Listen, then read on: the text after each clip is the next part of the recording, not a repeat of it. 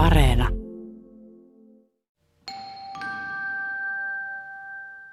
Edessäni on nyt hieman outo näky. Kenttä keittiö höyryämässä Jyväskylän keskustassa avaralla pihamaalla. On kysymyksessä työttömien soppajono. Outo ajan kuva korkean elintason aikana. Ruoka-apu, joka voi olla vaikka leipäjono, on sellainen, josta vähävaraiset voivat saada kassillisen ruokaa, jotka on saatu lahjoituksena teollisuudelta tai kauppojen hävikkiketjusta. Ennen ruoka-avun jakaminen on ollut järjestöjen ja usein uskonnollisten yhteisöjen järjestämää, mutta vuodesta 2016 ruoka-apua järjestetään osittain valtion taholta. Ylen MOT selvitti kuluvan vuoden aikana Suomessa jaettavaa ruoka-apua. Toimittaja Kirsi Schön seurasi useiden kuukausien ajan eri järjestöjen toimintaa. Ruoan jakamisessa ja toiminnassa paljastui jokseenkin härskejä asioita. Muun muassa yksityisyrittäjät, jotka haki ruoka-apua tarjoillakseen sitä omissa kotihoitopalveluissaan, pilaantunutta ruokaa, ulkomaille lähteviä ruokakuormia ja hämmentäviä rukoiluun liittyviä ohituksia leipäjonoissa. Tänään me keskitytään Kirsi Schönin kanssa tuohon ruoka-avun uskonnollisen aspektiin. Koska ruoka-apu on valtionavusteista, uskonnollista vaatimusta ei pitäisi olla. Silti useassa yhteydessä vastaan tuli rukoiluohituskaistoja, hartaushetkiä ja jopa salaisia kirkkojen omia ruokajakoja. Toi MOTn dokkari on katsottavissa Yle Areenassa, joten suuntaa myös sinne tämän jakson jälkeen. Mä oon Marjukka Mattila. Ja nyt takaisin Pasiaan.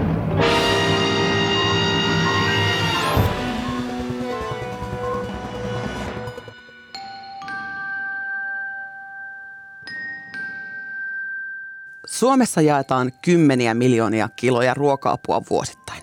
Se annetaan joko ruokakassien tai valmiiden aterioiden muodossa. Ruoka-avun tarve nousi koronan aikana ja avun vastaanottajia on yli 130 000. Ruoka-apu toiminnasta vastaa pääasiassa yhdistykset, järjestöt ja seurakunnat. Yksi suurin syy avun tarpeelle on taloudellinen huono-osaisuus, siksi apua hakee yleensä eläkeläiset ja työttömät. Vapaattajahan sanoi Pietarille, että ruokin minun lampaitani ja, ja kyllä se tänä päivänä täytyy ymmärtää sillä tavalla, että tämä ruokkiminen on sekä hengellistä että, että ruumiillista ja, ja kaikenpuolista auttamista. Ruoka-avun jakaminen on historiallisesti ollut seurakuntien tekemään lähimmäisen avustamista. Ruoka-apua pidetään vastikkeettomana toimintana, eli avunsaajan ei oleteta antavan vastineeksi niin työntekoa kuin rahaakaan. Mutta MOTn toimittaja Kirsi Schön huomasi tutkimuksissaan, että jossain ruoan jakelupisteissä tuntui olevan uskonnollinen vastike. Niin siellä oli semmoinen ohituskaista, että jos kun siinä on se joku rukoushuone, että jos meni sinne vaikka minuutiksi sinne rukoushuoneeseen rukoilemaan, niin sai mennä koko jonon ohi. Kävi ilmi, että joissakin ruoanjakopisteissä sai jonoon ohituskaistan, jos meni rukoilemaan. Joissakin plastattiin hartautta mankasta ja joissa sai jonotuslapun, jos osallistui hartauteen. Vuonna 2016 mukaan tulleen valtionavustuksen myötä uskonnolliset järjestöt saavat edelleen jakaa ruoka-apua, mutta – sosiaali- ja terveysministeriön ruoka-avusta vastaavan Henna Leppämäen mukaan ei katsota hyvällä, jos ruoka-avussa on jokin uskonnollinen vastike, kuten vaikka rukoilu tai hartaus. Tervetuloa MOTn toimittaja Kirsi Schön. Kiitos. Hei, sä vierailit ruokajonoissa ja ruoka-avuissa. Niin tapasit sä ihmisiä, jotka meni ihan oikeasti rukoilemaan ruokakassissa eteen, niin mitä kaikkea sä näit? No aika paljon näin kyllä. Tapasin oikeastikin tällaisia ihmisiä. Yksi oli esimerkiksi vantaalainen Irma, joka oli tämmöinen ruokajonojen veteraani. Hän todella kertoi, miten se mekanismi menee, että miten rukoilemalla mennään niin kuin ruokajonojen ohi.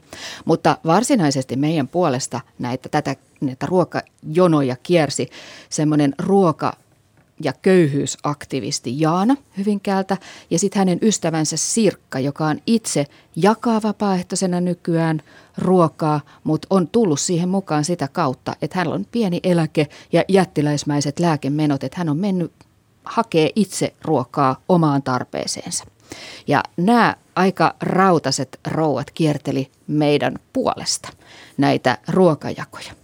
Ja sitten kun he kertovat, mitä kaikkea he on nähnyt siellä, tämmöistä niin kuin rukoilua, ohituskaistoja, sitten ihan vaan niin kuin, äh, hartauden soittamista näille jonottajille, hengellistä musiikkia, kaikkea tällaista he niin kuin siinä raportoi, niin sen jälkeen mä menin itse uudestaan niihin samoihin jonoihin ja ikään kuin kävi varmistamassa, että mikä se tilanne oli. Ja siellä mä sitten tapasin esimerkiksi Irman, joka avasi, että millä tavalla tämä ohituskaista toimii. Mitä se ohituskaista sitten toimii? No se toimii niin, että ennen koronaa järjestettiin eräällä vantaalaisella rukoushuoneella ensin äh, hartaustilaisuus kello 12 ja ruokajako kello 12.30.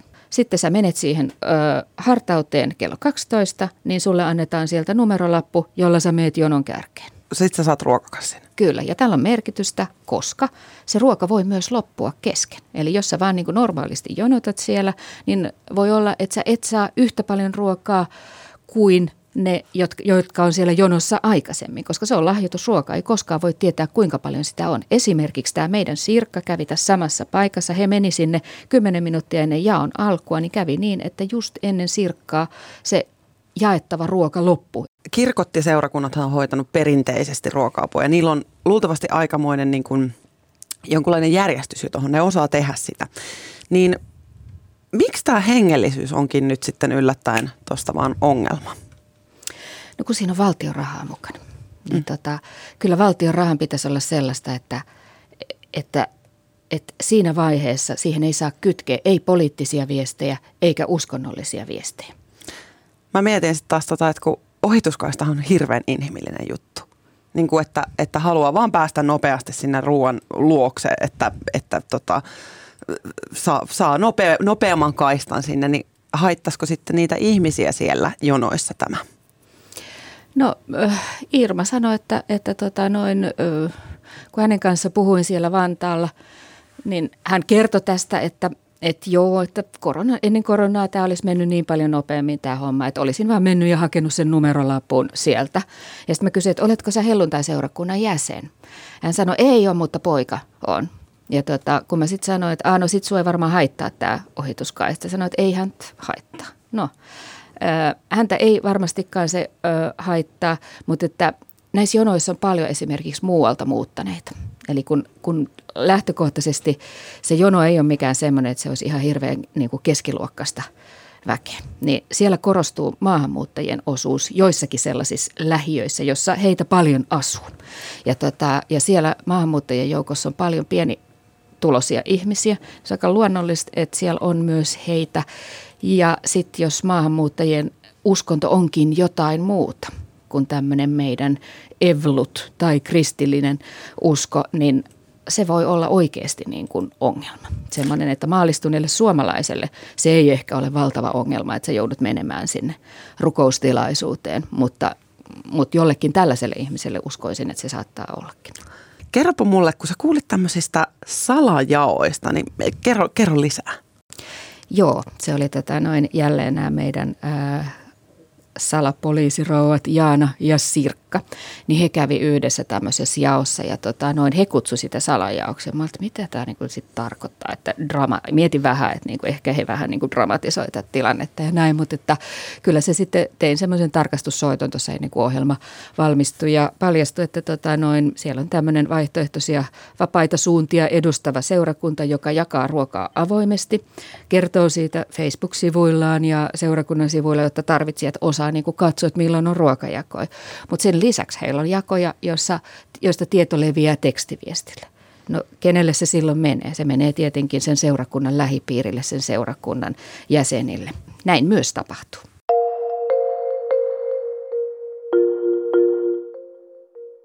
No, miten hävikkiruoka sitten päätyy apua tarvitsevalle? Avustukset tulevat ruokakauppojen hävikistä, teollisuudelta ja yksityislahjoittajilta ruoanjakelukeskuksiin eli terminaaleihin, joihin kertyy hyllymetreittäin erilaista ruokatavaraa. Noihin halleihin tulee eri järjestöjen autot, jotka hakee omalle ryhmälleen tavaraa ja vie ne omiin ruokakassipisteisiinsä.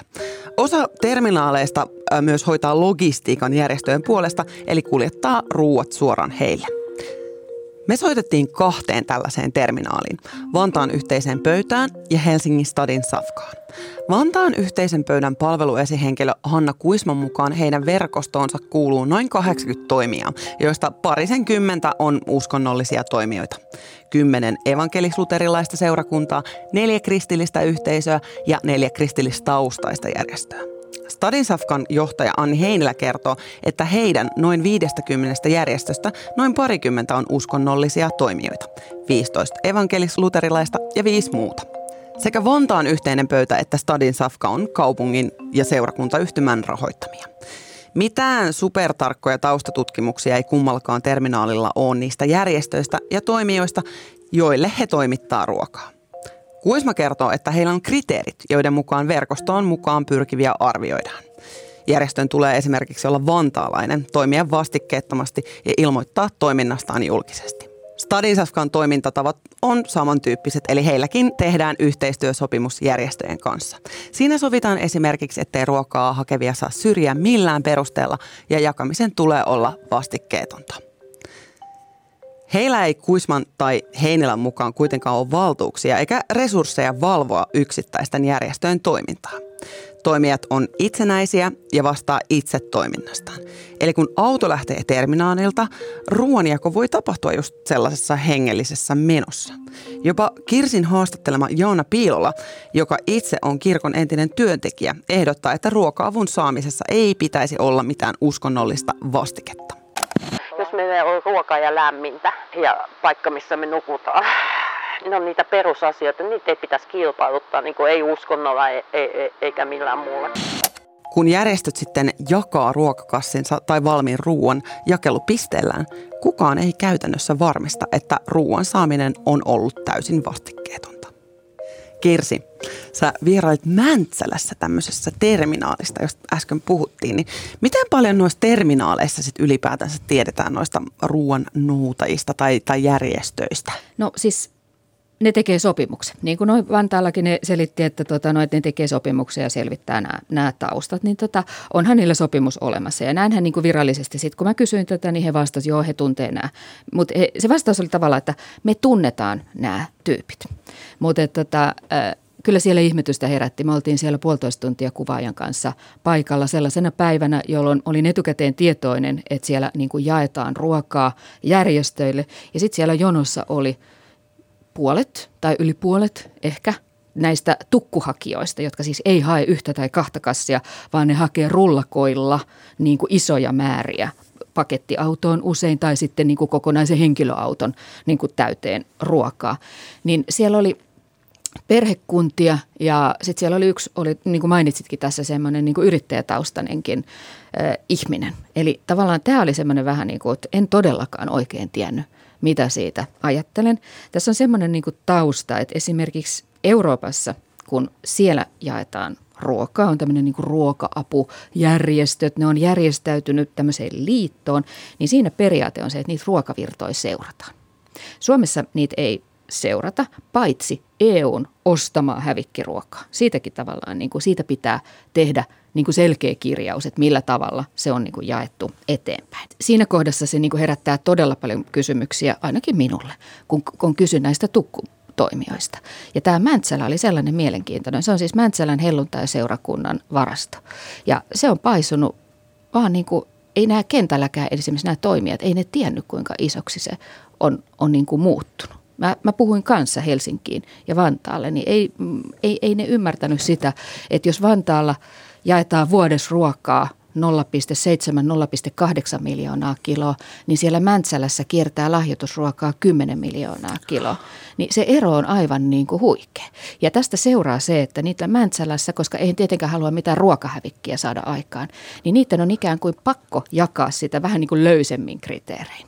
Okei, no kun tuosta tuli heti mieleen, että mit, miten tota voisi niin kuin, miten tohon voisi puuttua? Koska eihän se ainakaan tällä omaan korvaan ei ole kauhean kosher, että sinne tulee joku yritys, yrittäjä, joka sitten ottaa siitä vastiketta sitten, kun se ruoka on sinänsä valmis. No se ei ainakaan olisi. Mä, mähän en voi tietää. Nyt tässä on se niin kuin sanottava, että mä tiedän, että siellä on yrittäjä, mutta että sitten se että he niin kuin siellä Mäntsälässä he uskoo, että tämmöinen ihminen, joka tulee ja ottaa sen ruoan, niin se ei kytke sitä siihen niin. omaan yritystoimintaansa. Mulla herää kyllä kysymys, että millä tavalla se tehdään niin, että jos sä myyt palveluita niin kuin vaikkapa vanhuksille kodinhoitopalveluita, niin millä tavalla se ei niin kuin ikään kuin hyödytä sun yrityksen toimintaa. Mutta tästä me ei tiedetä tätä tapausta ihan niin kuin eksaktisti, että se on niin kuin sanottava. Että Pitäisikö sitten niin tämä terminaali jotenkin puuttua siihen? Mennään, että mitä sinä teet tällä ruoalla pitäisikö tässä olla valtiolta joku tyyppi? Esimerkiksi nyt kun valtio on mukana tässä ruokaavussa. Varmaan se ratkaisu on se, että sen pitäisi niin kuin jakaantua vähän tasaisemmin sen ruoan. Et eihän siinä nyt ole mitään järkeä, että jonnekin Mäntsälään ajetaan niin kuin pitkiltä matkoilta. Tähän on ilmastoteko myös. Siis mm. tavallaan hävikkiruoan jakaminen, niin se on paitsi niin kuin tarkoitettu pienipalkkaisille ihmisille, jotka tarvii sitä ruokaa, mutta sen tarkoitus on myös niin kuin ehkäistä sitä ruokahävikkiä. Ja tota noin, niin eihän siinä ole niin kuin mitään järkeä, että, että pitkiltä matkoilta ihmiset ajaa jonnekin yhteen paikkaan hakeen ruokaa, vaan sen pitäisi jakaantua niin kuin vähän ää, tasaisemmin. Mutta, mutta ongelma on siis siinä, että sosiaali- ja terveysministeriö, kun tämä tuli heille vähän niin kuin pyytämättä ja yllätyksenä tämä koko ruoka apuun liittyvän valtion avustuksen jakaminen, niin ne ei niin kuin halua tätä. Järje- ne ei halua valvoa tätä järjestelmää. Me ollaan puhuttu niistä ruoan jakelupisteistä, että ni, niissä niin kuin esiintyisi tämmöistä hengellisyyttä ja sitä rukoilua ruokansa eteen. Mutta kun puhutaan noista terminaaleista, niin kohtasitko sä terminaaleissa sitten hengellisyyttä? Ja juu, ne on niin, kyllä sielläkin ruoka siunataan ennen kuin pääset sinne rullakon kanssa rymistämään halliin sisälle ja hakemaan sitä ruokaa. Että se, on niin, se on näiden niin kuin kristillisten toimijoiden leipälaji. Heidän on tosi vaikea ymmärtää, että minkä ihmeen takia he ei niin kuin tekisi sitä, minkä takia he on niin kuin olemassa. Se on heidän niin kuin, tosi vahvasti heidän niin kuin arvopohjassaan, että tämä on Jeesuksen tekemää työtä ja ei he haluaisi, että valtio siihen puuttuu. Kun miettii tätä ruokaavun hengellistä puolta, pitää muistaa se, että ruoka-apu on ollut valtion avusteista vasta vuodesta 2016. Mä mietin, että onko niin, että koska ennen vuotta 2016 seurakunnat ja muut järjestöt olivat pääasiallisessa vastuussa avusta, he osaa kuvionsa, eikä nyt oikein voi sopeutua uuteen malliin, jossa hengellisyys ei ole näkyvissä tai kuuluvissa mistään mankoista ruokajonon ulkopuolella. Sosiaali- ja terveysministeriö sai hoitaakseen ruoka-avun toteuttamisen ja kirjoittaa selvityksessään, että sillä ei ole kansallisesti vakiintunutta toimintamallia. Eli hommat on vielä ehkä vähän sekaisin. Ainakin STMn ruoka-avusta vastaava Henna Leppämäki sanoi näin Kirsille. On tässä aika jumppa teillä. Ehdottomasti, ja siis tämä kertoo hyvin paljon siitä, kuinka niin kuin hajanainen ja semmoinen sirpaleinen tämä meidän kenttä on, ja tuo myös esiin sitä, että varmasti niin kuin nyt on järkevää myöskin sit niinku kehittää tätä ruoka-avun. Hengellinen aspekti on ehkä yksi osa ongelmallisuutta, mutta ongelmia tulee olemaan myös muualla. Sillä kauppojen ruokahävikin pienentyessä pääpaino ruoka-avulla on teollisuudella ja yksityisillä lahjoittajilla, tarkoittaen, että toisella ruoka-avun määrä kasvaa ja toisaalla pienenee. Lisäksi pitäisi varmistaa, että ruoka-apu säilyy Suomessa, koska MOTn selvityksen mukaan ruokaa kärrätään ulkomaillekin. Ongelmia siis on. Valtio jakaa ensi vuonna ruoka-apuun tarkoitetut rahat Suomen punaisen ristin kautta. Eli siis organisaation, jonka kautta ei ole aikaisemmin ruoka-apua juuri annettu. Onko meillä siis valtio, joka vaatii tietyt standardit käyttäytymisestä, vaikka se ei itse edes osaa järjestää koko ruoka-avun jakeluketjua? Kirsi, puhuitko sä näille ruoka-avun jakelijoille, niin, niin mi, mitä mieltä he on tuosta valtion avustuksesta ja siitä, että he, nämä hengelliset hanat pitäisi nyt laittaa yksi, kaksi kiinni? Joo, se vaihtelee tosi paljon. Toiset on sitä mieltä, että joo, okei, me otetaan niin osa meidän rahasta valtiolta, niin kyllä meille käy se, että me ei niin kytketä tähän tätä uskonnollista ja pidetään ne erillään. Sitten on niitä, jotka sanoo, että me rukoillaan näitä asioita. Me ollaan tehty tätä – niin kuin vuosikymmeniä. Me ei haluta, että valtio puuttuu meidän asioihin, koska sekin on fakta, että se valtion raha on pieni osa niiden toiminnasta. Loppu tulee sitten niin kuin lahjoituksina eri puolilta. Ja sosiaali- ja terveysministeriökin sanoo, että kyllä ne niillä omilla rahoillaan voi tehdä ihan mitä haluaa, mutta sillä valtion rahalla, jos sitä menee, niin sitten ei kyllä sitä uskontoa saa siihen hommaan niin kuin ehdoksi pistää kuitenkin fakta on se, että he sanoo itsekin, että sitä katsotaan läpi sormien.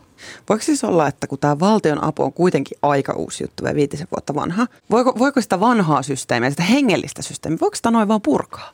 Joo, ei voi ja eikä ole mitään syytäkään, koska tämä ei tosiaankaan, siis ministeriössä tämä nähdään niin, että tämä on niin kuin tipahtanut niiden pöydälle, mutta he itse ajattelee, että ei tässä ole mitään niin kuin lainsäädäntöä, että he on niin kuin pyörittämässä suomalaista sosiaaliturvaa ja sen pitäisi riittää.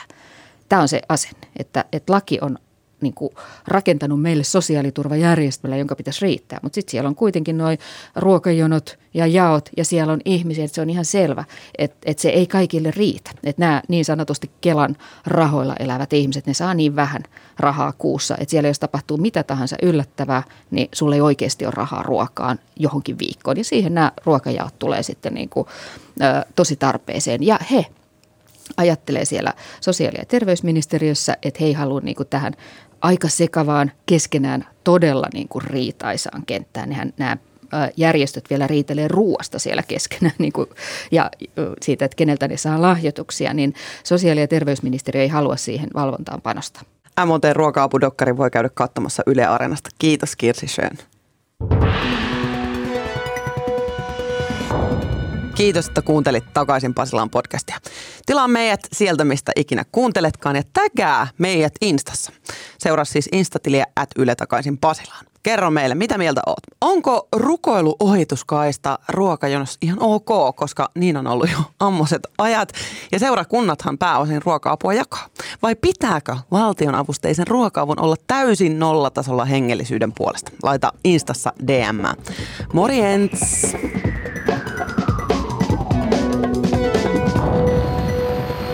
Hyvät kuuntelijat, minkä opimme tästä?